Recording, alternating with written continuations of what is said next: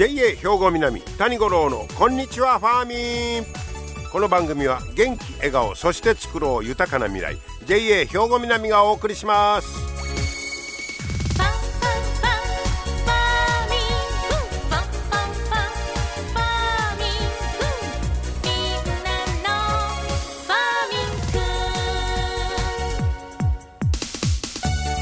こんにちは谷五郎ですまあ10月に入りましてまたぬくなった寒なったりしておりますけどね皆さん体調壊してませんか？さて、えー、七十二個で言いますと昨日は菊の花開くということでいよいよ菊の花が咲き始める頃ということでね。えー、また喫茶店とかいうような話もね、えー、聞くようになると思いますけども。まあこれしかし地球の温暖化やな言うけど菊なんかは今のところはだいたい予定通り、まあ、咲いてるいう感じなんでしょうかね。はいさあ今日はですね久しぶりに、えー、昆虫食の話をしてみたいと思いますが、えー、この番組でも何度か取り上げておりますけども、えー、昆虫食ね世界的な食糧危機の解決策として注目、えされております。で実はね京都のベンチャー企業でバグもいうところがこのコオロギ由来の代替肉コオロギミートこれを開発したという記事が、えー、この間神戸新聞に出てたんですけどでこのコオロギミートの元と言いましょうか、えー、養殖してんのが兵庫県の上川町なんだそうですわ。えー、ここでコオロギの養殖をしているということですね。で、えー、閉鎖された、えー、上川町のね、えー、旧小学校の旧校舎で、えー、コオロギの養殖をやってるということです。そして、えー、それをですね、今度は神戸の須磨区に、えー、加工場を作りまして、で、食品開発を続けてるんだそうです。だから京都兵庫いうのがつながってねでまあ須磨までそういう関連がつながってるんですがで実はそこのコオロギミートを使ったハンバーガーこれが試食できます。ひょっとしたらもう食べたいう方がいてはるかもしれません。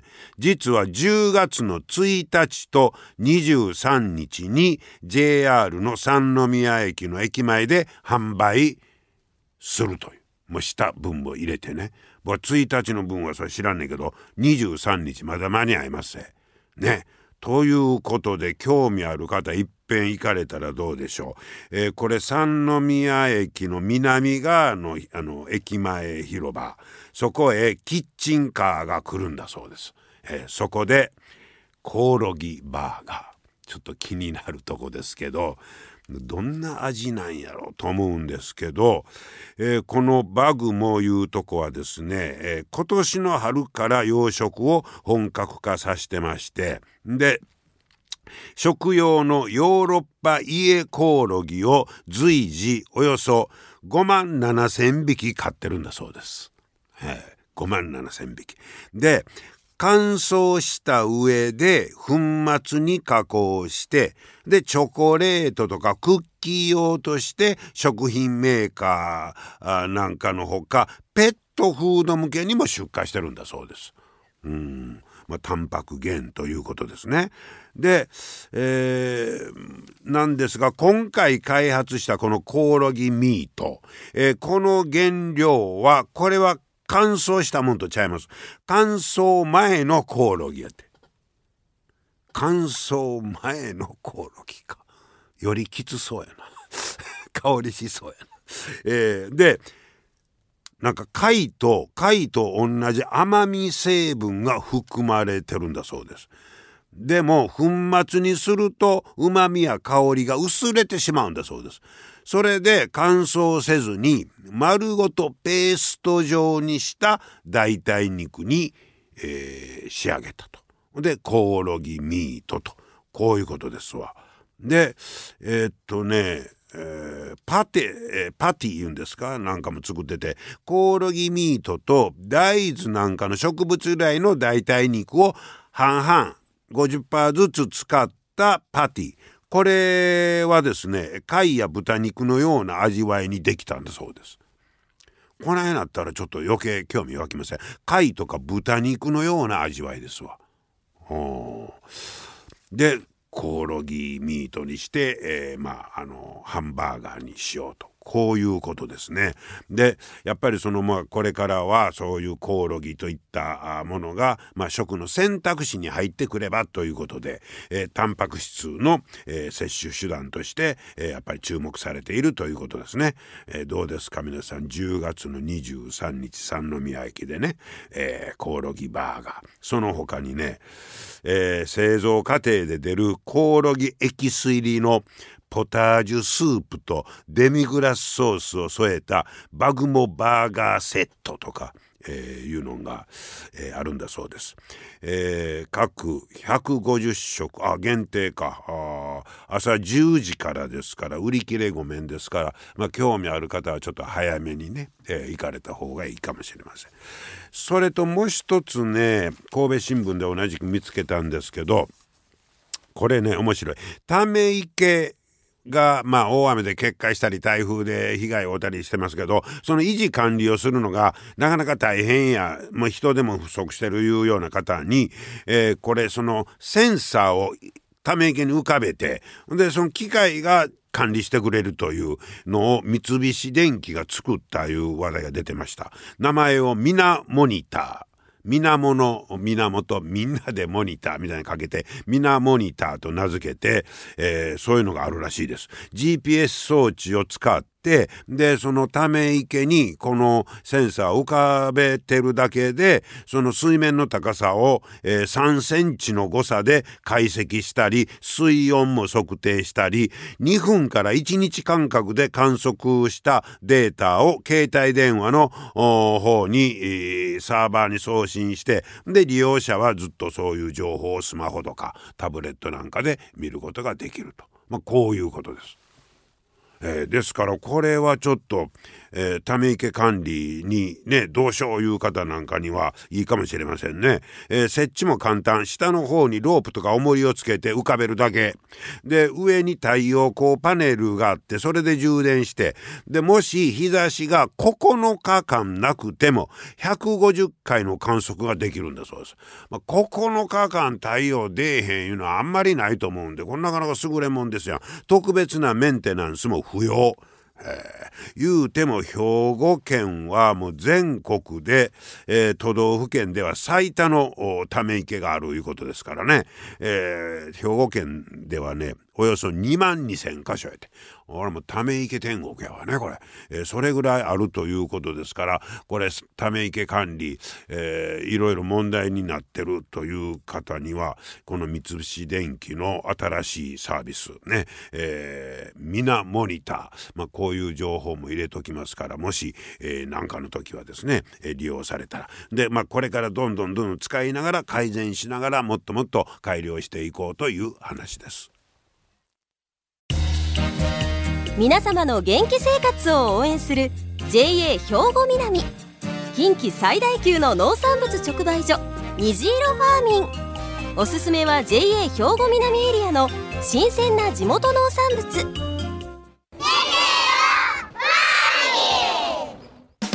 JA 兵庫南は新鮮で安全な農産物の供給。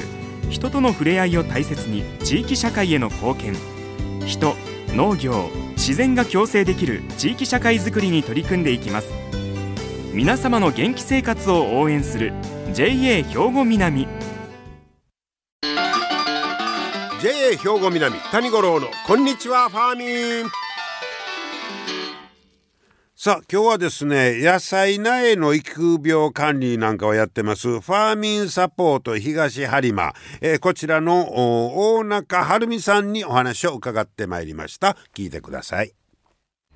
大中さんこんにちは。はいこんにちは。今日はよろしくお願いします。はい、よろしくお願いします。えー、っとね今日こまだあの放送の日から振り返ったらちょっと一ヶ月半ぐらい早いんですけど、はい、今日ちょっとあの育苗センターね、えー、はい、ファーミショップ八幡の横にあります、はい、えー、にお邪魔して、はい、あの見せてもうたらいろんな苗がザーッとこう並んでましたけど、はいえーっと大中さんはその育苗の担当なんですか？はいそうです。お。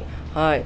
えっと種まきかはらい。農家さんにはい。手渡すまでの管理作業をしてます。はあ。で今日の時点で見せてもらったらブロッコリーとかレタスとかあと何ありました、えーキャベツ。キャベツ。白菜。白菜。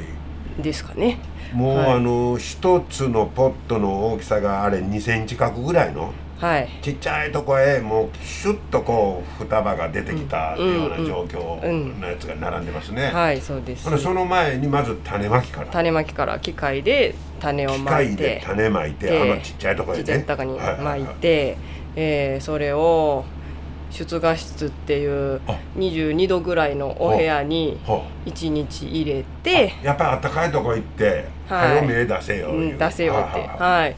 でそれから次の日うん。種まきした次の日におハウスの中に出します。あハウスでね。ハウスで。はあはあはあ。はい。ほんである程度芽が出てきてから外に出すんそうですね。2日後ぐらいにお外に出すと。ははい。でその状態でもうその農家さんにもう売られてはいるんですか、20日後には農家さんが引き取りに来ると。はあ種まいてから種まいてから20 20日後ぐらい。今の季節だと。そこまでの管理を管理を。やってはるわけですね。はい。はあそうですか。あれは数で言うたらすごいですね。そうですね。夏場だとどれぐらいかな。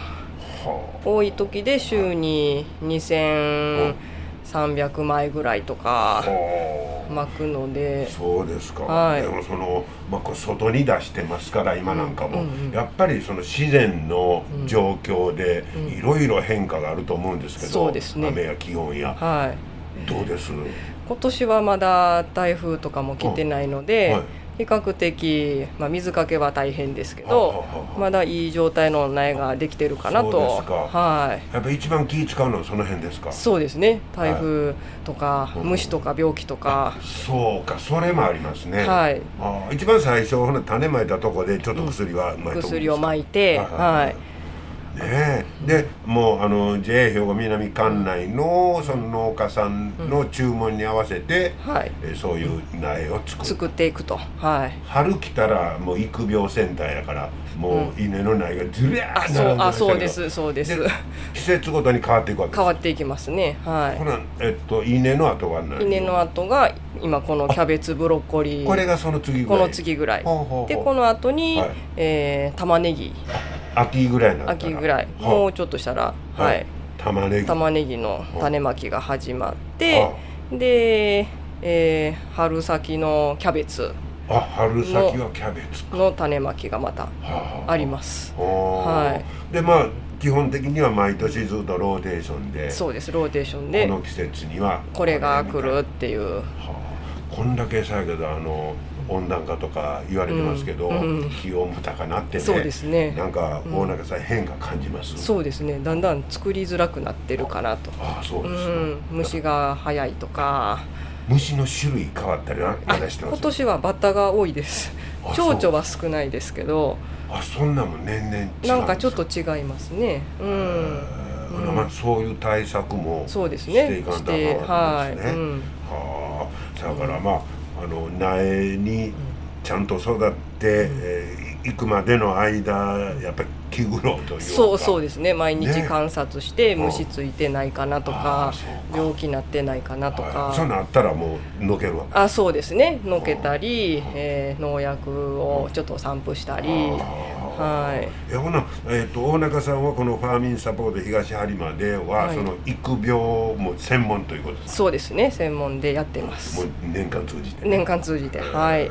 え大中さんはその、えーここのファーミンサポート東有馬ここは JA 兵庫南の、えー、と子会社にな子会るんですよ、ね、社になります。はい。こに入って何年ぐらい、入って4年目ぐらいになります。4年目ぐらいですか。はい。それまでは他のところに他の個人の農家さんで働いてました。個人の農家さんではい。働いてあったんですか、はい。えーもう根っからの農業的 そうですね。はい。どんなとこが魅力魅力なんですかね。自分で育ててこうお客さんに買ってもらって美味しいよって言ってもらうとことかはまあ自分で管理作業してうん。こう綺麗になっていくのがいうん。うん嬉しいなっていうところですかね。お手入れして、はいはいはい。うん、は手を入れれば答えてくれるんいで、なるほど。うん、自分がやった分だけちゃんと見そうです。返りが見見返りがお野菜が。うん。はい、えー。自分では個人的には野菜作ったりしてまあたまにしてます。あちょっと趣味程度に。はい、うん。えー。もう、はい。ほんまにその野菜とともにいう感じそうですね。はい。えーそうあの個人的なことをちょっと聞きますけど、だから趣味とか、えー趣味ですか？はい。まあ、趣味、まあ、ちょっと野菜作りと趣味も野菜作りそうですね。お仕事でもやってるんですけどあ趣味でもやってるって言うとみんな笑うんですけどまだやるの？って。あはいはいはい。なんか菓子農園みたいなね、あそうです。すぐすぐ近くなんですけど、うんはい、うんほんとちっちゃい面積で、うんはい、今はさつまいもとかうんピーマンナスとか植えてて、これから秋じゃがに向けて植え付けしよううかなと。ああほんで自分で料理もして、あそうですそうです。はいおそうですか。裾分けしたり、ねえ、はあいいですね。ほんでもうもう,、もうその趣味が高じてみたいなそうですね。仕事も、はい。辛いなと思うようなことありますか？辛いな。そうですね。なんかこう病気まみれになったりとかこう野生動物にあ食べられちゃったりとあれやっぱかり最近多いですか？多いですね。あのカラスとか。カラスもね。とかこうアライグマとか。それを聞きますね。そういう。それなんか対策できたんですか、対策うちはあんまり取ってないんですけど、まあ、ネット張ったりとか。うん。はい。それはもう実感としてか。うんそうですね。ね、そうですか、はい。まあ育苗はまあそれから今度は皆さんに育ててもらうという、そうですね。ね、はい。段階ですけど、うん。えーまあ、ほんまのあの生まれたてのうん。赤ちゃんみたいな感じそうですね。はい。うん。うん。ね。はい、でまあこう10月ぐらいになってくると、うん。まあ玉ねぎとか。そうですね。玉ねぎの玉ねぎなんか、はい。あのあれで見たら物価で見たら、はい。めっちゃ値上がりしてるらしいですよ。今年はすごく良かったみたいで、う。んはあそうですか。い、そうです。今年そこまでい、行かなかったんですか。はい。うん、まあしかしあの、うん。毎年のことですけどん。環境もいろいろ変わりますから、うんうん、ぱその辺が一番そうですね。ね気を使うところ、うん。これからこんなこと頑張りたいないうようなことありますか？これからですか？ああなんでしょうね、うん新しい品種のなんかこんな苗とかいうのは注文あったりしないですか、えー、と個人のお客さんが、あの変わった品種うんを種まきしてくれって言って持ってくることはあります。ああそんなんも一応 OK、もう一応あの農販機以外は受付してるんで。あそうですか。はい。うん。はい。えーまあ何よりね、うん。あのすくすく苗が育つように、えーはい。日々の管理、はい。ねまた、えー気を使うと思いますが、はい。えーまあ大好きな農業いうことでそうですね。頼りがいがあると思いますので、はい。はい。これからもぜひまた頑張っていただきたいと思います。はい。今日はいろいろどうもありがとうごはいありざい。ました。がとうございましたはい、えーファーミンサ、えーファーミンサポート東播磨の大中晴美さんにお話を伺いました。こうやって、えー日々ね、その野菜苗の、えー管理をちっとやってくれてる方がいるということで、また大きい野菜なんかもこうね、えー作れるわけですよね。裏方さんと言いましょうか。仕事も趣味も野菜作りという、ことでした。でも、やっぱりそうか、あんな外にこう苗出してますけど、蝶々も来るし、バッタも来るね。えー特に今年はバッタが多いということでした。えーいろいろ、まあ言うても生き物扱ってますから、えーね、あの大変でしょうけど、まあ皆さんが、あの、よう言い張りますけど、やっぱり野菜とかこういうのは手をかけたらかけた分だけそれに応えてくれるというね、えーこれはほんまに、えーが、やりがいにつながっていると、こういうことです。えーこれからもね、えーいい苗作り、えーをお願いしてそして皆さんまた立派な野菜作ってもらいたいと思います。皆様の元気生活を応援する JA 兵庫南。近畿最大級の農産物直売所虹色ファーミン。おすすめは JA 兵庫南エリアの新鮮な地元農産物。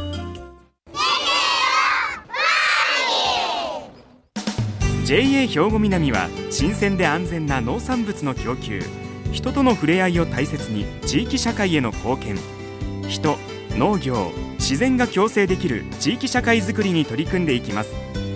皆様の元気生活を応援する JA 兵庫南。JA 兵庫南谷五郎のこんにちはファーミン。さあ続いてはファーミンアグリメッセージです。今日は JA 兵庫南清掃年部小山博次さんにさつまいもについて教えてもらいます。小山さん今日はよろしくお願いします。よろしくお願いします。えー、と今日はさつまいものお話ということですが。はい、はい。あの私たち清掃年部では、ええ。あの地元の小学校と連携しまして、はい。えーさつまいもの植え付け体験から、はいはい。えー最終あの収穫体験あ。まであのさせてもらってます。はあ子供たちはこの芋掘り喜びますよね。そうなんですよ、はい。なかなか土が硬くてあ小学校1年生と、はあの一緒にさせてもらってるんですけどなかなかこう力が入れにくいというかは大きなスコップが使えませんからあ一食後手でちょっとずつちょっとずつ掘っていく姿がすごく可愛くって はい。あの僕らもこのイベントを本当にあの楽しみにしてますあしあの非常に癒されるイベントになってます。ねえ僕なんか考えたら僕小さい時にさつまいもなんか掘った経験なかったですわ。あーなかなかね、あの学校でもこう提供してくれる補助がなあくて、はいはいはあの私たまたまあの栄養士の先生とあのお付き合いがありまして、いはい。えー小学校の校庭の一部ええ。で作られてたんですけれども、いい芋が入らないという相談がありまして。ででしたら、はい。あの少し休校になっている、うん。えー田んぼをお借りして、うん。えーできないかということで始めさせてもらいました。そうなんですか、はい、じゃあもうどこでもそんな美味しいものができるわけじゃないということですね。な長年さつまいもを作っているとあ。やはりあの連作障害になりますの出るでんですか。はい、学校の方ではやっぱりそそれを苦労されてたというあことです。あそうい。うことですか、でまあ美味しい芋が取れる場所も確保できて、はい、そうですそうです。はい、でこれは大体これ芋掘りが秋にまあありますけど、はい。それ植える時期っていつぐらいなんですか？あ植える時期は5月に植えまして。そんな早いんですか？いえいえ普通です普通です。ああそうですはい。の、うん。もで秋までかかんねんね。秋までかかりますね。はい。そういうあの芋掘ると子供さんたちも「へえそんな長いことかかんねんな」いうのも実感できるといいと思うんですけどね。そうですね、うん。あの事前学習でまたあの9月にも、うん。えー、と子どもたちに少しあの勉強のする場もありましてそうですかで最終の芋掘りがあ終わったということで。そうですか、はい。ね。まああの子供たちの喜ぶ顔を見たらまた頑張ろうよ。そうですね。また来年の子はまた新しい子たちがそうのですよね。はい、ぜひ、まあ、そんなあの触れ合いにもね、うまいこと、えーつなげていけたらと思います。えーそんなさつまいもの話題でした。小山さん、ありがとうございました。ありがとうございました。はい、清掃年部もね、いろんな活動をしてます。はい、今日も最後までお付き合いいただきましてありがとうございました。また来週も聞いてください。JA 兵庫南谷五郎のこんにちはファーミン。この番組は元気笑顔そして作ろう豊かな未来 JA 兵庫南がお送りしました。